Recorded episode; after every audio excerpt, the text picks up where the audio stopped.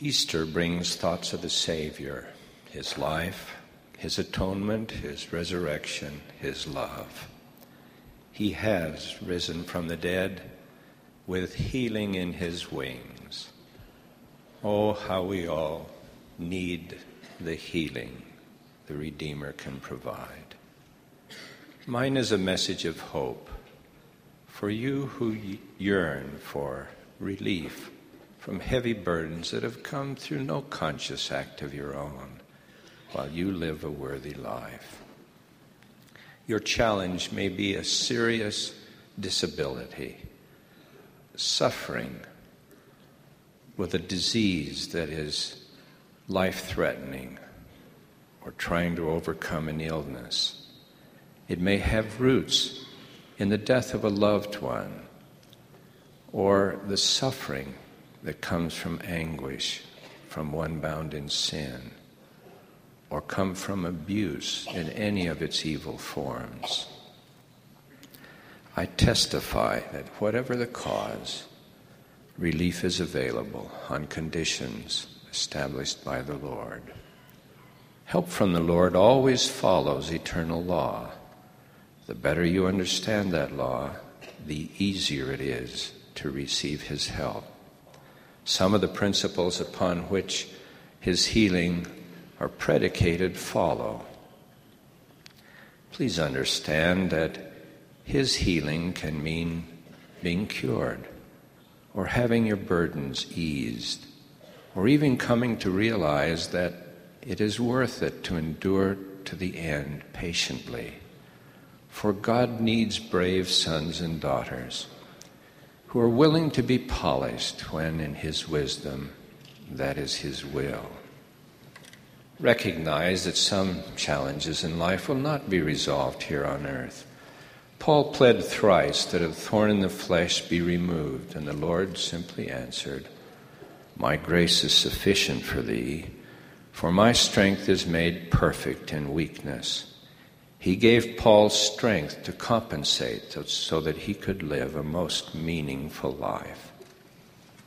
He wants you to learn how to be cured when that is his will and how to obtain strength to live with your challenge when He intends it to be an instrument for growth. In either case, the Redeemer will support you. That is why He said, Take my yoke upon you and learn of me, for my yoke is easy and my burden is light. When you feel you can do no more temporarily, lay your challenges at His feet the scriptures tell you how. For example, when the oppressed people of Alma did pour out their hearts to him, and he did know the thoughts of their hearts, the Lord blessed them, saying, I will ease the burdens which are put upon your shoulders, that ye cannot feel them, that ye may know that I, the Lord God, do visit my people in their afflictions.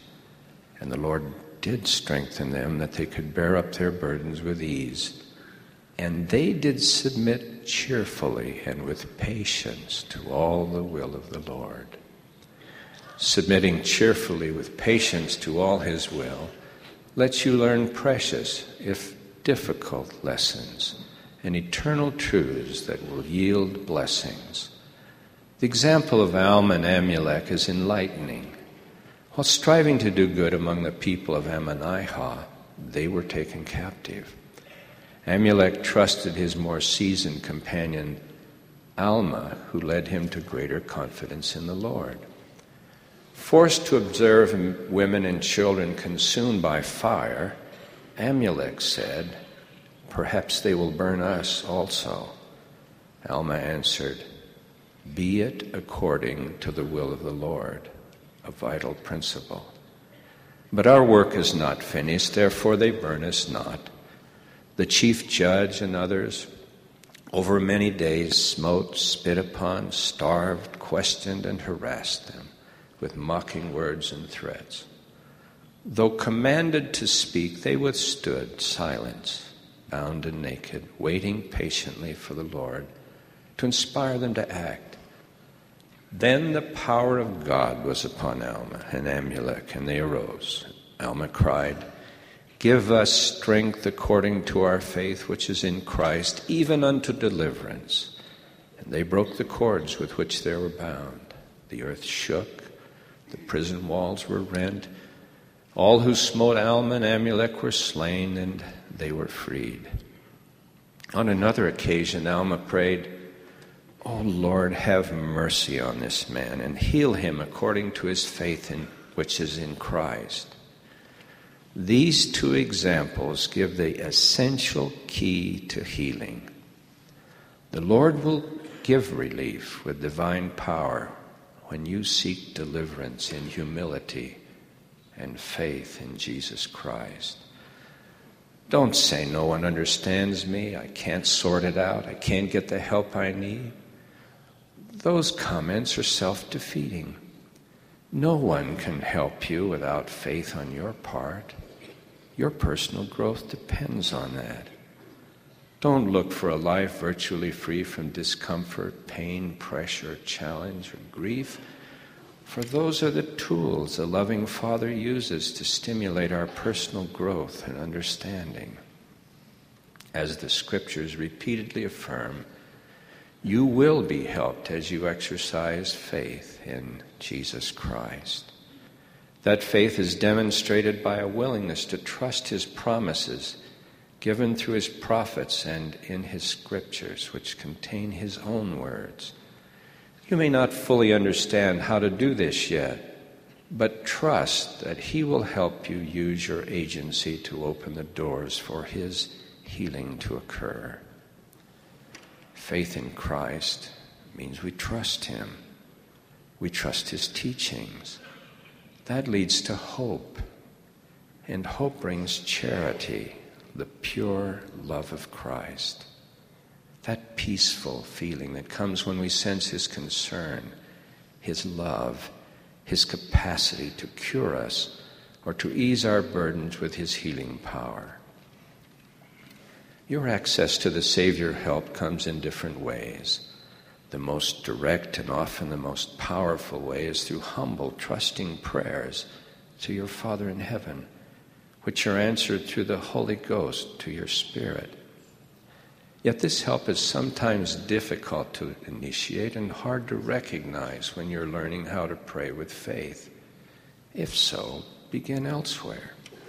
Trust someone near you. Then, as you learn, that trust will extend to God and his healing. Begin with a friend or bishop who understands the teachings of the Savior.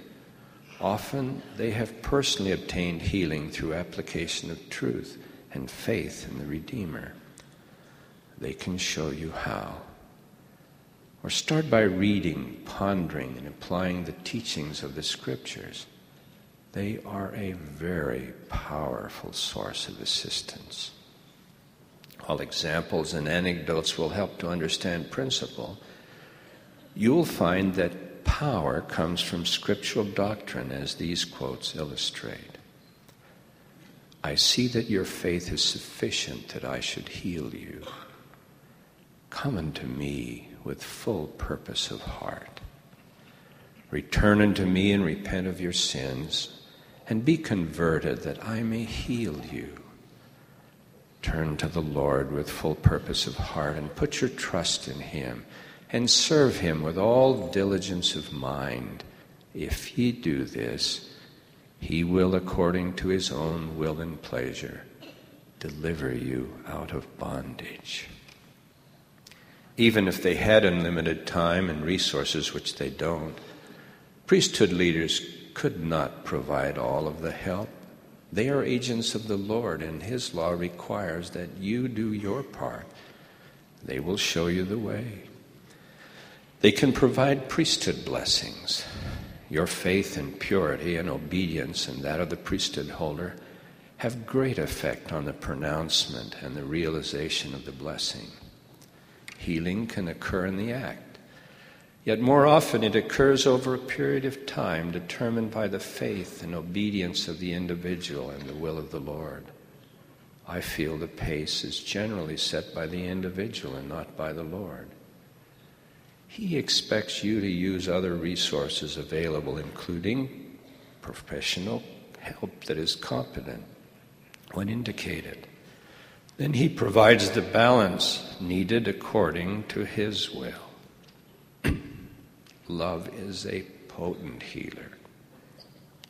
Realizing that, Satan would separate you from the power of the love of God, of kindred, and of friends who want to help. He would lead you to feel that the walls are pressing in around you and that there's no escape or relief.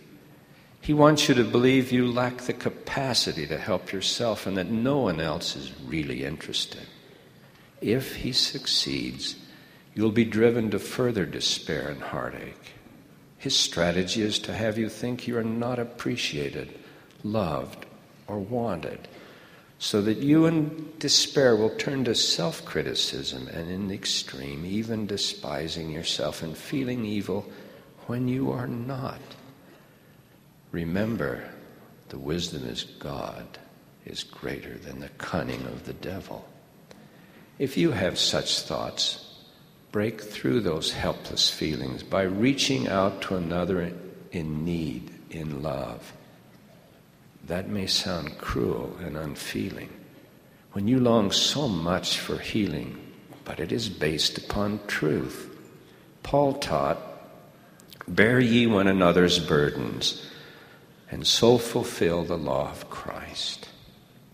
Love comes by learning how to give it to another in a spirit of trust if you feel deprived of love, that's difficult.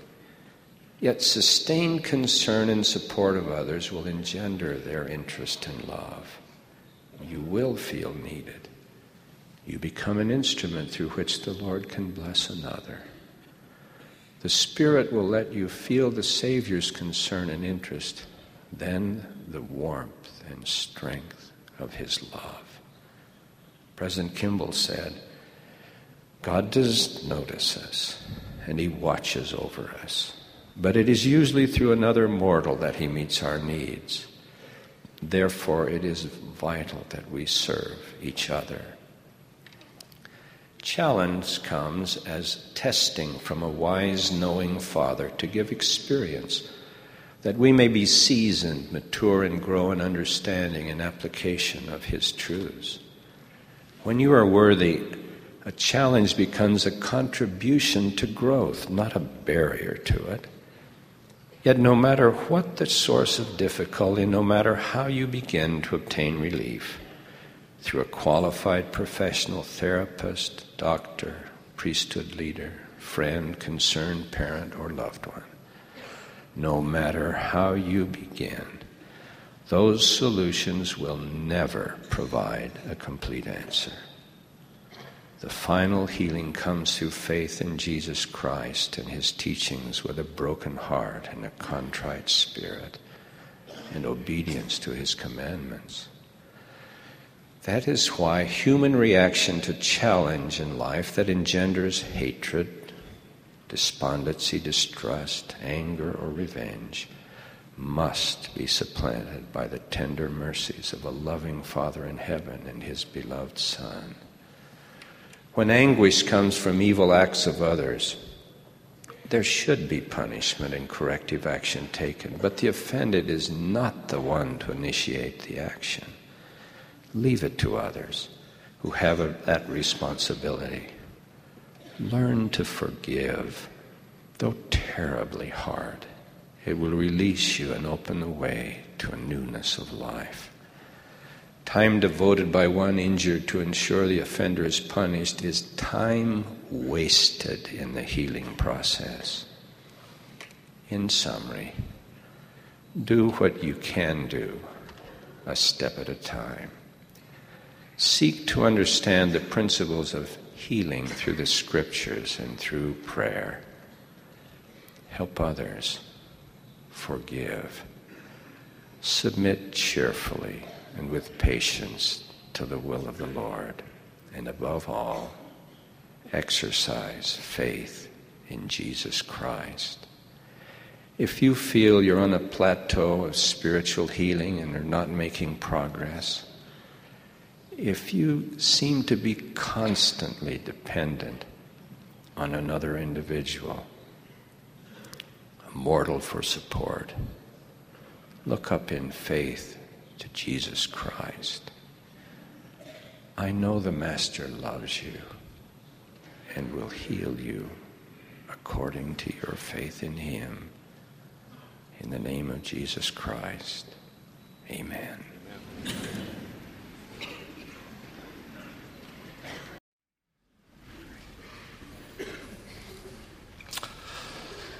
To Elder Scott's magnificent address on healing, I'd like to leave a few observations by someone whose entire professional life was that of a healer. As a practicing physician for over 40 years, I've had occasion to see many patients who were sick, who had injuries or sustained to their body. I hereby make an admission physicians do not cure patients. This marvelous and complicated machine we call the human body has built into it its own wonderful healing mechanism. All a physician can do is to provide a good healing environment. I soon learned in my medical practice that the ultimate healing process for an injured or sick body was already provided by our Heavenly Father. I also learned that a patient's attitude has much to do with healing. Those who would rely on Heavenly Father and exercise faith in the power of the priesthood often enjoyed faster recoveries. I've witnessed miracles. Many times when my medical training suggested a dismal prognosis, I've seen individuals fully recover. I've also witnessed others who relied with faith on the Lord and sought blessings with their prayers, but which prayers were not answered in a way the person or the loved one desired. The Lord has given a condition for healing blessings. He that has faith in me to be healed and is not appointed unto death should be healed. Even when a person relies in faith on the Lord for blessings, if it is his or her appointed time to die, there will not be restoration of health. Indeed, death must come upon all men to fulfill the merciful plan of the great Creator. President Spencer W. Kimball has written If all of the sick for whom we prayed were healed, if all of the righteous were protected and the wicked destroyed, the whole program of the Father would be annulled. No man would have to live by faith. There would be little or no suffering, sorrow, disappointment, or even death. And if these were not, there would also be no joy, success, resurrection, nor eternal life. As in my medical practice, when I assisted sick patients, my assignment now is to assist individuals who have seriously sinned to repent and be restored to full fellowship in the gospel by following a prescription provided by the Lord. In this assignment, I have witnessed much sorrow, remorse, pain, and suffering because individuals have transgressed laws that our Heavenly Father provided for our happiness. I've also seen great sorrow come to families because of the sin of a transgressor in that family. I've seen repeatedly what all of us should already know that there is no happiness in sin. The only one who can accomplish the healing of a sick soul is the great physician himself, our Father in heaven through his Son, Jesus Christ. Jesus promised those who will come to him with full purpose of heart and repent, I shall heal them. The church cannot heal, priesthood leaders do not heal. Only an omnipotent God can accomplish the miracle of spiritual healing. May I take just a few moments to discuss what an individual can do to assist in the spiritual healing process when one's soul has become tainted with sin. Our eight year old granddaughter was busy at work recently making cookies. She was following a recipe given to her by her mother, but was stymied by one ingredient that was to be added to the recipe. It called for two teaspoons of soda. She asked her parents, Does it matter if it's root beer or 7 Up soda? when the cookies were baked, they tasted awful. Her mother concluded that the recipe failed because her daughter had misinterpreted half teaspoon of salt to be a half cupful of salt. now, if the ingredients in the recipe for cookies is important, how much more important are the ingredients in the prescription for spiritual healing? And how much more important is it that we not misinterpret those instructions as was done with the cookies? A divine prescription for this healing has been given by our Heavenly Father, which has eternally significant implications. I restate the ingredients of this prescription as the Lord has given them to His servants and to us as His children. The first ingredient is an acknowledgement of the cause of the spiritual malady. We call this in the healing of the physical body the diagnosis. And it would come after a careful history and physical examination. In spiritual healing, it is called confession. A careful examination of our spiritual self on a regular basis is not only worthwhile, but necessary. Confession of one's sins is always necessary with serious transgressions. A good start is with the interview with our bishop for a temple recommend. That in itself is not unlike a history taken by a physician before diagnosing. Where do we stand with the Lord? Are we happy with our own spirituality? Do we like what we see? Is the Holy Ghost our companion in life? Do we recognize the promptings of the Holy Spirit? The answers to these and other similar self examination questions may help us to diagnose any spiritual illness which we may have. The second ingredient is a deep contrition and remorse for any wrongdoing we may find. The Savior mentions this when he says, And ye shall offer for a sacrifice unto me a broken heart and a contrite spirit. And whoso cometh unto me with a broken heart and a contrite spirit, him will I baptize with fire and with the Holy Ghost. I feel certain that the more we are successful in drawing close to Heavenly Father, the more our own blemishes will be apparent to us. The Lord has instructed us Draw near unto me, and I will draw near unto you. Seek me diligently, and ye shall find me.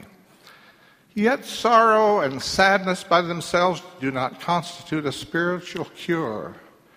They almost always accompany sin and transgression, however. A third ingredient is to seek forgiveness from those whom one has hurt by transgression. And they, in turn, must forgive, as the Lord has so forcefully stated I, the Lord, will forgive whom I will forgive. But of you it is required that you forgive all men. Recently, there came over my desk the poignant words of a father who had erred years ago and who was repentant. He agonized as he related that his sons and daughters refused to forgive him, even to the point of refusing to talk to him or see him in person after more than five years. The Lord tells us in D&C 64 Wherefore I say unto you that ye ought to forgive one another. For he that forgiveth not his brother his trespasses standeth condemned before the Lord, for there remaineth in him the greater sin. I wonder if there might indeed remain with those children the greater sin. I've seen many examples in my current assignment of those who just don't seem to be able to forgive another or to put their own sins behind them. This surely is one of the more important ingredients in spiritual healing. A fourth ingredient there must be total abandonment of the sin. All too often, I see those who have repented slip sometime later into their old sinful ways. And when that happens, previously repented of sins return to those who perhaps did not really repent after all. We read, I will not lay any sin to your charge. Go your ways and sin no more. But unto that soul who sinneth shall the former sins return, saith the Lord your God. A fifth ingredient there must be compliance with all of the commandments of God. This means that those guilty of serious transgressions who are repentant haven't really repented until they become full tithe payers or fully overcome word of wisdom problems or morally clean or keep the Sabbath day holy. Sixth, one must plead to the Lord for mercy, strength, and forgiveness until one receives through the Holy Ghost a peace of conscience. This is the essence of the atonement of our Lord and Savior Jesus Christ. When King Benjamin had completed his sermon, he looked round about on the multitude, and behold, they had fallen to the earth. And they had viewed themselves in their own carnal state, even less than the dust of the earth. And they all cried aloud with one voice, saying, Oh, have mercy, and apply the atoning blood of Christ that we may receive forgiveness of our sins, and our hearts may be purified. Then the Spirit of the Lord came upon them, and they were filled with joy, having received a remission of their sins. Ultimate forgiveness comes from the Lord to the repentant individual. He or she knows by the power of the Holy Ghost when forgiveness has come. The final ingredient, number seven. There must be faithfulness and service throughout the rest of one's mortal life. These seven ingredients provide the prescription for spiritual healing and allow our coming to the Lord with full purpose of heart. The prophet Nephi explained what that was.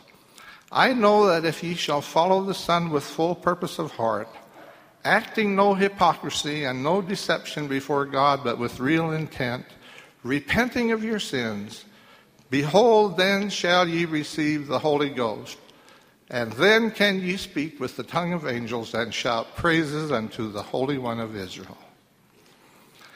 I urge any who are in need of such spiritual healing to follow this divine prescription of the Savior. Come to Him, acknowledge your sins, fully repent, permit priesthood leaders to assist you, be long suffering and patient. Plead that the Savior's atonement will be efficacious for you. Then permit Him to heal you. We sing a hymn that explains it well. Come, ye disconsolate, where'er ye languish. Come to the mercy seat, fervently kneel. Here bring your wounded hearts. Here tell your anguish. Earth has no sorrow that heaven cannot heal. I testify that while there are physical ailments that cannot be healed, all spiritual illness can be healed because of the atonement of Jesus Christ if we will but use the God given ingredients to cause such healing, it will happen.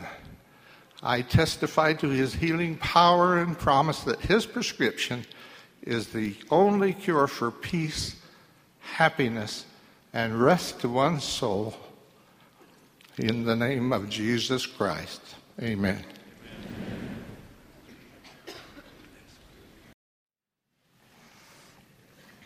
I stand before you today grateful for our Redeemer, Jesus Christ, grateful for this gospel, grateful for the priesthood that blesses our lives, and for the goodness of all of you.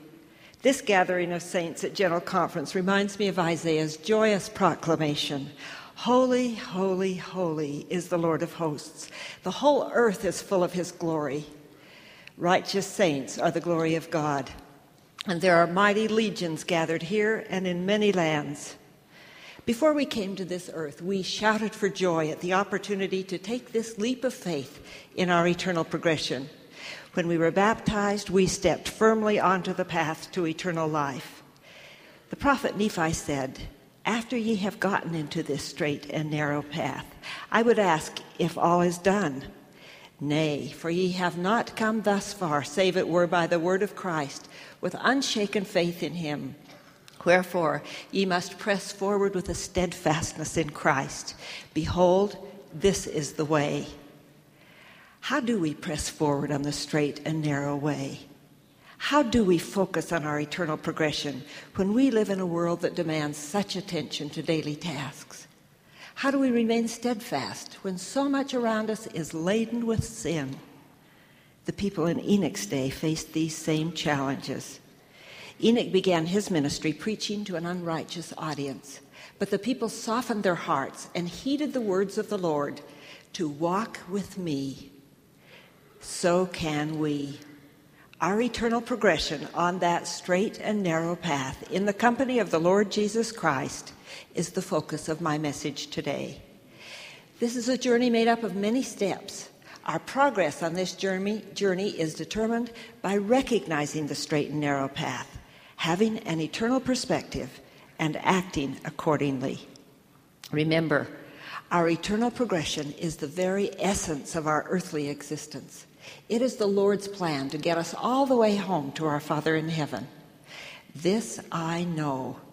Each of us can get there from here. President Spencer W. Kimball promised, It may seem a little difficult at first, but when a person begins to catch a vision of the true work when he begins to see something of eternity in its true perspective, the blessings begin to far outweigh the cost of leaving the world behind.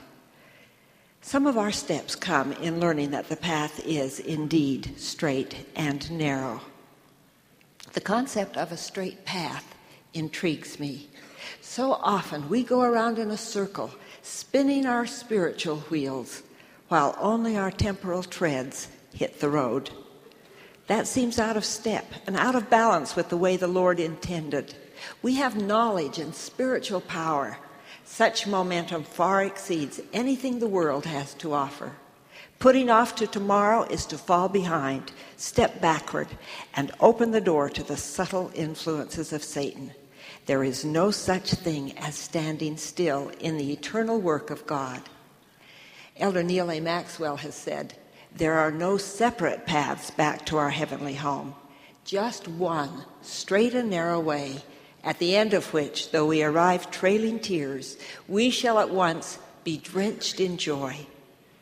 Indeed, the path is not soft green grass. It is not without hardship and heartache. It is often an uphill climb strewn with rocks, many of them in the shape of mighty boulders we can't predict what our challenges will be because our lives are all different. Though the path is narrow, our moves are not scripted. There are diversions which attempt to lure us from the straight and narrow. It is our covenants that are the road signs to eternal life. Just as it is more difficult to read the signs on the main road from a side street, so too it is more difficult to hear the still small voice of warnings. Rough road ahead when we've distanced ourselves from our covenants. When the Lord says, Walk with me, He's asking us to become more spiritual by being obedient to His word. Developing spirituality is critical to our eternal progress. Our prophet has spoken for the Lord in our day, and his messages have been explicit. Rid your heart of pride. Read the Book of Mormon every day. In following that counsel, I discovered new insights suddenly appearing in my Book of Mormon, which are so pertinent to my immediate needs. We've been given tools to develop that spirituality. We're told to attend church meetings, work hard in callings, go to the temple, be generous in our offerings to the Lord, hold family home evening, and visit one another.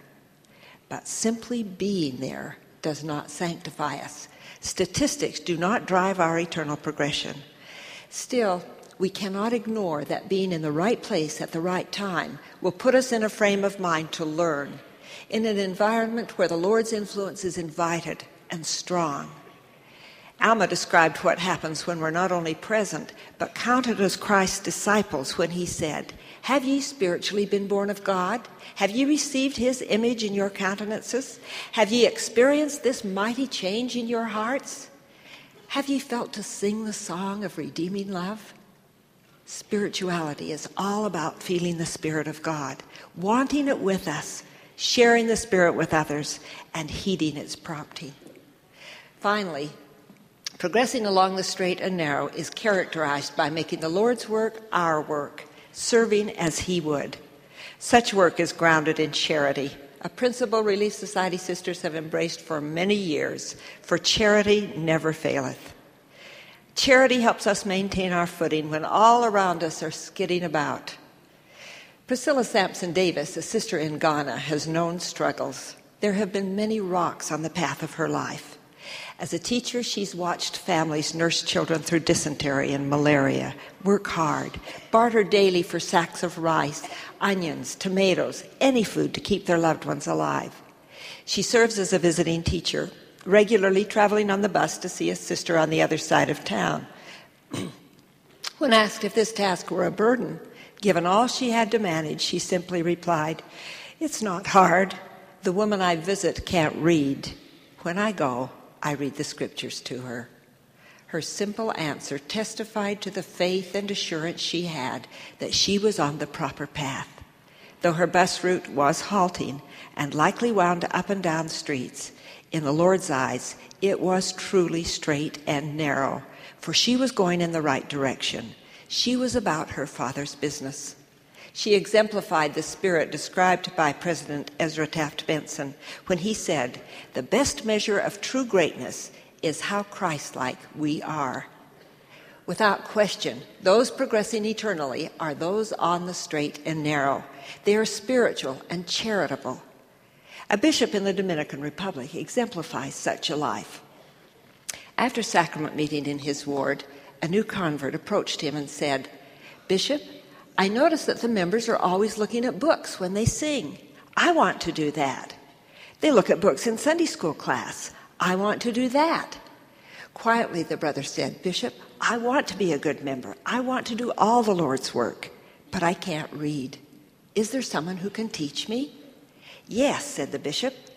And then he tried to think of a likely tutor. He found himself saying, I'll teach you to read. For many months, this new convert and his wife met weekly with the bishop. They learned to read using the scriptures. Now, this was a busy bishop, like they all are. He could have delegated the responsibility, but the Spirit had prompted him to take the assignment. They became friends in the gospel as they studied together. After two years, the bishop was released, and a new bishop called. Sustained to follow him as the leader of the ward was his student of the scriptures. This bishop set out to teach his friends how to read the gospel message, and in the process, he showed them how to live it. Could this bishop have seen the end when he began? How often do we follow the dictums of the Lord and in doing so influence eternity? Focusing on our eternal purposes can ease our burdens and make our lives happy and more productive. Indeed, we often can do less and have it mean more. In Luke, we read of Martha receiving Jesus into her home. Her sister Mary sat at Jesus' feet and heard his word. But Martha was cumbered about much serving, and she complained that Mary did not help her. Did Jesus urge Mary to rush back to the tasks of the day? No. Jesus answered and said unto her, Martha, thou art careful and troubled about many things but one thing is needful, and Mary hath chosen that good part. The message holds true today. Choose the Lord's way, for it is glory everlasting. We know why we are here. When we are on the path, we can feel it. The fruits of eternal progress are manifest in joy, peace, love, hope, increased confidence in the Lord. Though the path is narrow, it is sure.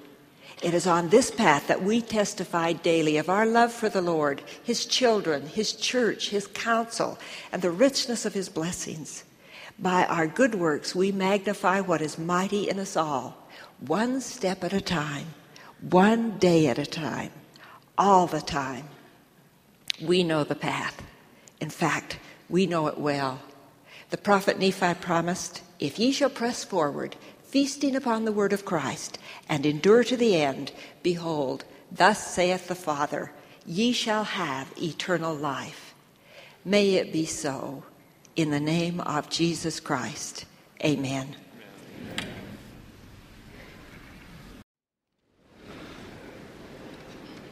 The thoughts I would leave with you today center around three statements of the Savior when he was upon the earth. When asked to define the first commandment of all, he answered, Thou shalt love the Lord thy God with all thy heart, with all thy soul, and with all thy mind, and with all thy strength. Therefore, obedience to this commandment should become our highest priority. All of our efforts should evidence love for our Father in heaven. Jesus indicated several ways to demonstrate the love we should have for Him and for our Heavenly Father, but phrased it concisely in the simple statement, If you love me, keep my commandments. Then our Savior added another short and easily understood statement love one another. Our love of God and Jesus Christ and for each other should undergird all that we do and feel. Love sincerely given brings love in return. Love so shared brings trust, support, a level of security that is unsurpassed. A child naturally nestles in the arms of his or her mother, seeking love and protection from her who gave life. That kind of innate love seems to exemplify the commandment to love one another. Love of others seems to come so naturally to children. Their expectation of love in return seems also to be inborn. These typical tendencies for children to love became especially apparent to me upon my first visit to Romania. I remember it vividly. Sister Choles and I went to various institutions with our humanitarian missionaries who were serving there. At an orphanage, we saw a rather long, narrow, glass enclosed room where 20 or so children were playing. They were about three years of age. Most of their daytime hours were spent entertaining themselves and each other, apparently with very little adult care. I asked the supervisor if I could open the door and take some pictures. She agreed. Upon opening the door, many of the children rushed out. I was reminded of days in my youth when, in like manner, I saw cattle and horses rush to freedom when a corral gate was opened. These children, however, were not rushing to be free. They hungered for love. Soon we had one or more grasping at each of our legs, reaching up for the love for which they were so starved. I'll forever have in my mind the picture I took of Sister Choles holding one of these little children with her arms tightly wrapped around each other. These children just wanted to be loved and to give love in return. These little ones and other children seem to be born with that unrestrained desire and capacity. But as we get older, something seems to get in the way. It seems more difficult to give and receive sincere love as children do so naturally. The Lord not only said, Love one, love one another, but He prefaced those words with, A new commandment I give unto you, that ye love one another. Then he talked the kind of love that we should cultivate when he added, As I have loved you, that ye also love one another.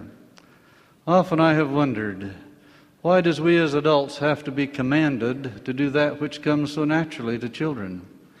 Perhaps that is why Christ said that each of us should strive to become as a little child, for of such is the kingdom of heaven.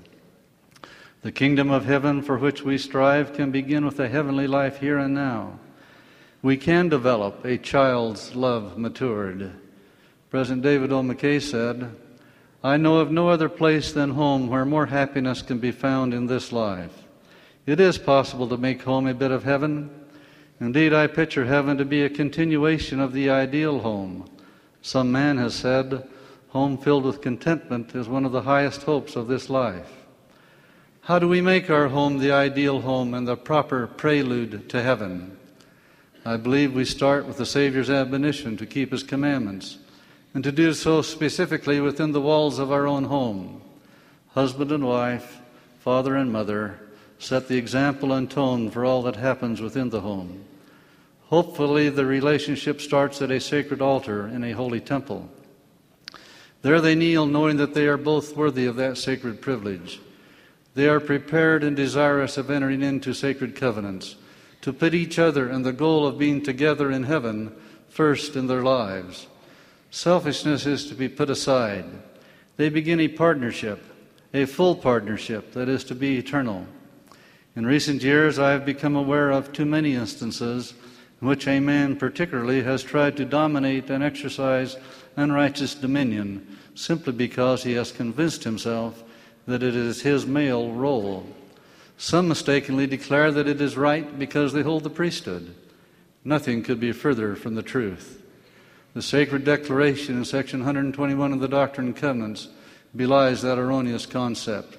The scripture states clearly that no power or influence can or ought to be maintained by virtue of the priesthood, only by persuasion, by long suffering, by gentleness and meekness, and by love unfeigned, by kindness and pure knowledge, which shall greatly enlarge the soul without hypocrisy and without guile, reproving betimes with sharpness when moved upon by the Holy Ghost, and then showing forth afterwards an increase of love toward him whom thou hast reproved, lest he esteem thee to be his enemy, that he may know that thy faithfulness is stronger than the cords of death.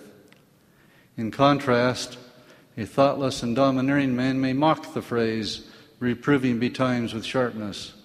Indeed, he may reprove sharply, oft times with raised voice, mouthing vulgar words and phrases, even punctuated with vile physical acts or other kinds of abuse.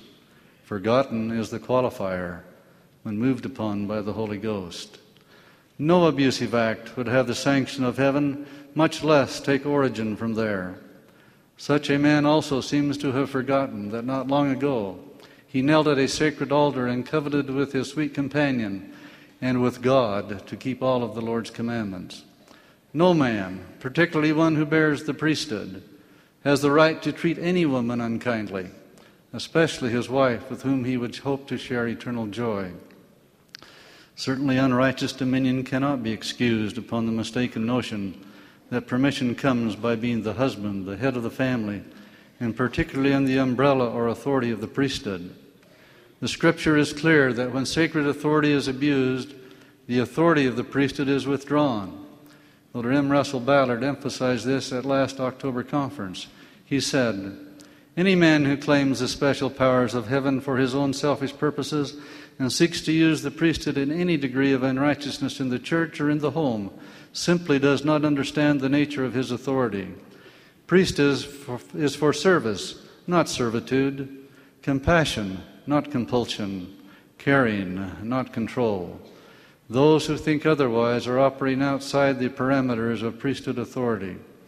Thankfully, most of our fathers and priesthood officers lead with love, just as most of our mothers and auxiliary leaders do. Leadership based on love brings incredible power. It is real, and it generates lasting results in the lives of our Father's children. Paul taught succinctly Husbands, love your wives, even as Christ also loved the church and gave himself for it. When true love prevails between husband and wife, they want to give themselves to and for each other, as Christ gave of himself. We give for each other on a daily basis when we endeavor always to make each other happy. Then we give up thinking selfishly of ourselves and our personal needs then we really think not only of the here and now, but of the hereafter.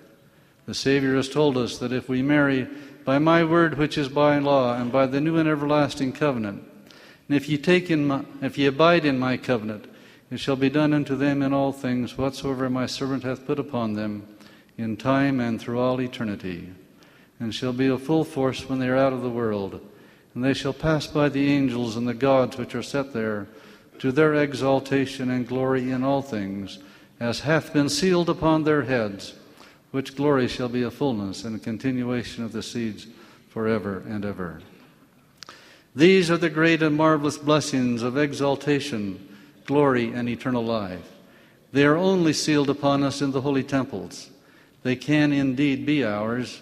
With the eternal perspective, only loving thoughts and actions should prevail in our homes where we help each other along the road to exaltation. That perspective not only prepares us for eternity, but it makes the here and now much happier and more fulfilling. I have watched the brethren, those who understand the rights of the priesthood and the needs of eternity, perhaps more clearly than anyone. I have watched how they speak of and treat their sweethearts. They give us an example of love, respect, and kindness that we would do well to emulate. Children learn to copy the patterns of the parents. If parents honor the Sabbath day, if they go to church, if they serve faithfully in their callings, with no criticism of leaders, if they heed the word of wisdom, if they cheerfully pay their tithes and offerings, if they honor covenants made in the temple, and other commandments are lived and taught, children will receive a priceless foundation. Sons and daughters will treat their wives and husbands in the future as they see their parents treat each other. We can indeed make our home a bit of heaven here, as President McKay stated. We also set the groundwork for our children's homes to be so too.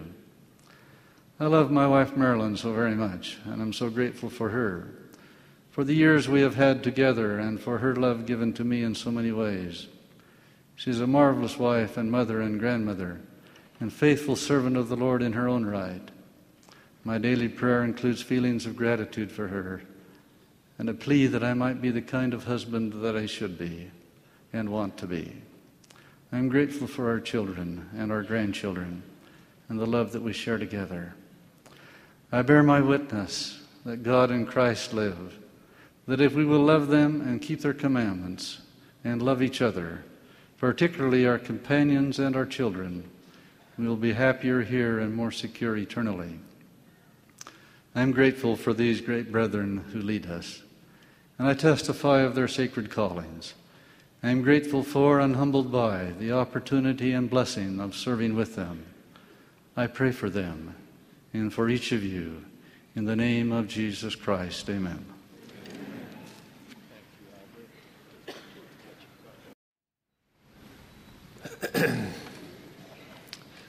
a few years ago, I walked the halls of a care center.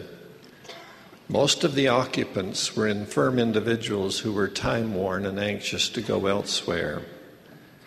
In passing one of the rooms, I heard a weak cry for help. The door was slightly ajar, so I entered with the hope that I might help someone in distress. Once inside, my eyes were met by a pleading look from a sweet elderly woman in a wheelchair. She stared at me for a moment and asked, Can I die? Can I die? Her tender look, soft voice, and delicate features melted my heart. The woman obviously was suffering physical pain and wanted to be released from a wasted body. She longed for the companionship of loved ones who had preceded her in death. I don't recall exactly what I said on that occasion, but I did attempt to reassure the woman that she could and would die in the Lord's appointed time. I also tried to reassure her that she would live again free of the infirmities that now troubled her. The real issue facing each of us is not, can I die? Physical death is one of life's certainties. It occurs regularly and is evidenced by the printed obituary notices and the empty chairs at our tables. For just as the sun sets at the close of each day, in accord with the eternal rhythm of life, so will we experience a temporary separation of body and spirit, whereby our tabernacles of flesh will be placed in the cold and silent grave, and our spirits will be taken home to that God who gave them life. But rather, the real issue is if a man die, shall he live again? Will the grave seal our fate forever, or is there a resurrection? and another sphere of existence awaiting our souls. Those who believe that the grave is man's final destiny live without hope of a better world and are inclined to embrace that fatalistic approach eat, drink, and be merry, for tomorrow we die. This approach often leads to wanton experimentation, immoral conduct, and all the other behaviors that reap misery and remorse of conscience whereas those who believe in a life after death are much more inclined to lead purposeful lives. Belief in a resurrection and related truths encourages one to obey the commandments, repent of sins, serve others, and do the other things that bring joy and happiness both here and hereafter. It seems, therefore, most appropriate that we address this real issue shall I live again? on the eve of Easter, a day when Christians the world over will commemorate the resurrection of the Lord and Savior Jesus Christ. A noted writer referred to Christ's resurrection as the greatest miracle and the most glorious fact of history. Miracles are manifestations of divine or spiritual powers. They're not simply sleight of hand tricks or actions contrived by clever men. They are acts wrought by individuals with powers beyond those of mortals. What could possibly be greater than the act of laying one, one's body down in, the, in death and picking it up again in the resurrected state, as did Jesus? Only by the use of godly powers and only through the grace of God could such a marvelous thing occur. What about the claim that the resurrection was the most glorious fact of history? The facts of the resurrection may be placed in two groups or classes. One is the cloud of witnesses who saw the resurrected Christ. The other is the army of believers, both present and past, who, on the strength of personal testimonies, declare with conviction the grave hath no victory, and the sting of death is swallowed up in Christ. Both classes of evidence are significant and worthy of our review. In the Acts of the Apostles, it is recorded to whom also he showed himself alive after his sufferings by many infallible proofs, being seen of them forty days, and speaking of the things pertaining to the kingdom of God. Included in the cloud of witnesses or among the infallible proofs were hundreds of followers who saw the risen Lord on multiple occasions. He appeared first to Mary Magdalene. She saw him and heard his voice. He appeared to Joanna, Mary, the mother of James, and other women that were with them.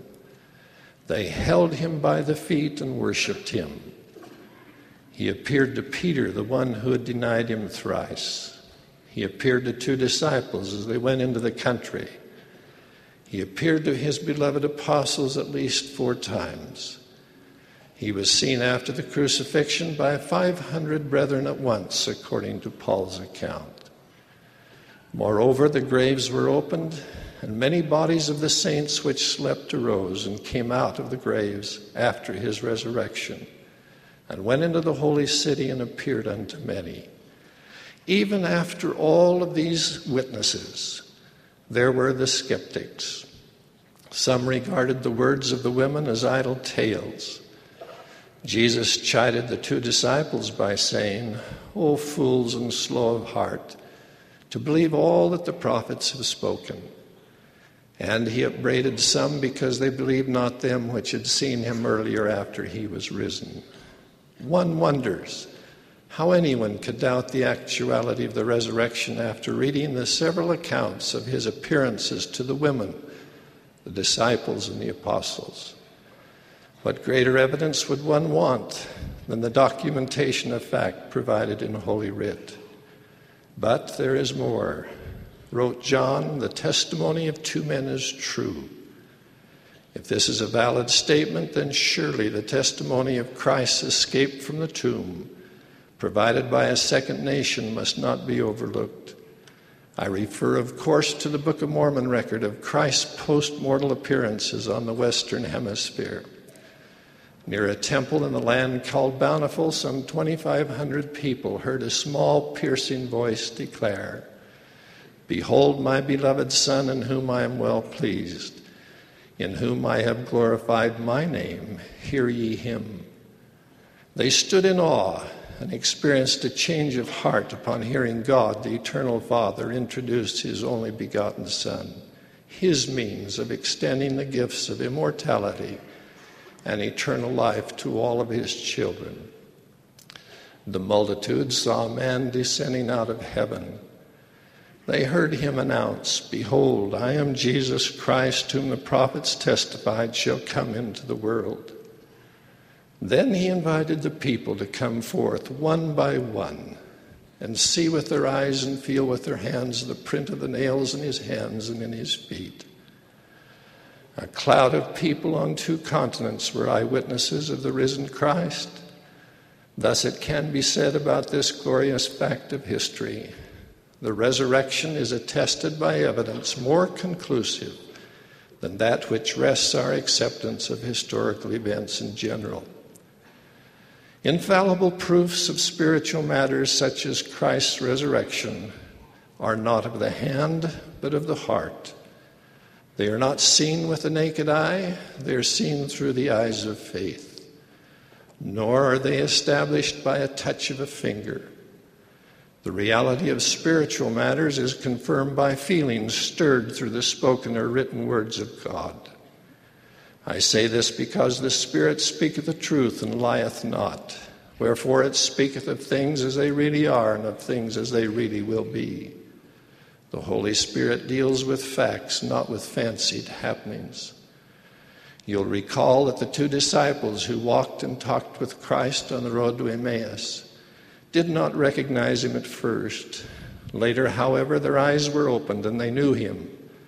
When they reflected, did not our heart burn within us while he talked to us by the way and while he opened to us the scriptures? You'll also recall that Jesus said to Thomas, Be not faithless, but believing. Because thou hast seen me, thou hast believed. Blessed are they that have not seen and yet have believed. Our eyes of faith will also be opened, and we shall know of a surety that He lives and that we shall live again. If we believe and accept the divine invitation, walk with me. Yes, we walk with Him in the desert and feel His presence when we fast, pray, and withstand temptation. We walk with Him to Jacob's well, and our hearts burn within us when we study the Scriptures and drink living waters. We walk with him to Galilee when we teach and live the truth. We walk with him in Gethsemane when we assume the burdens of others. We walk with him to Calvary when we take up our cross by denying ourselves of all ungodliness and every worldly lust. We suffer with him on Golgotha when we sacrifice our time, talents, and means in building up the kingdom of God. We rise with him to newness of life when we seek a spiritual rebirth and strive to become his sons and daughters. And in the process of following in his footsteps, we gain the personal conviction or infallible proof that he lives, that he is the Son of the living God, and that he is our Redeemer. I cannot go back to that sweet old woman in the wheelchair who begged, Can I die? She's already crossed the bridge between earth and heaven the bridge we call death. She now knows better than I that dying and living again are established facts. She knows of a certainty that death is not a period, but a comma in the story of life. For she's gone back home and is cradled in the arms of God's love. Whether young or old, we need not look upon death with any degree of terror, for our hope and views of Christ and the resurrection. Wherefore, death is swallowed up to us by the victory of Christ over it. He is our Redeemer, He is the resurrection and the life. I bear solemn testimony that we shall live again. Such testimony is founded upon the words of eyewitnesses, including modern prophets who have seen and heard the living God and the living Christ, and upon personal and sacred experiences of the Spirit gained in attempting to walk with God. In the name of Jesus Christ, amen.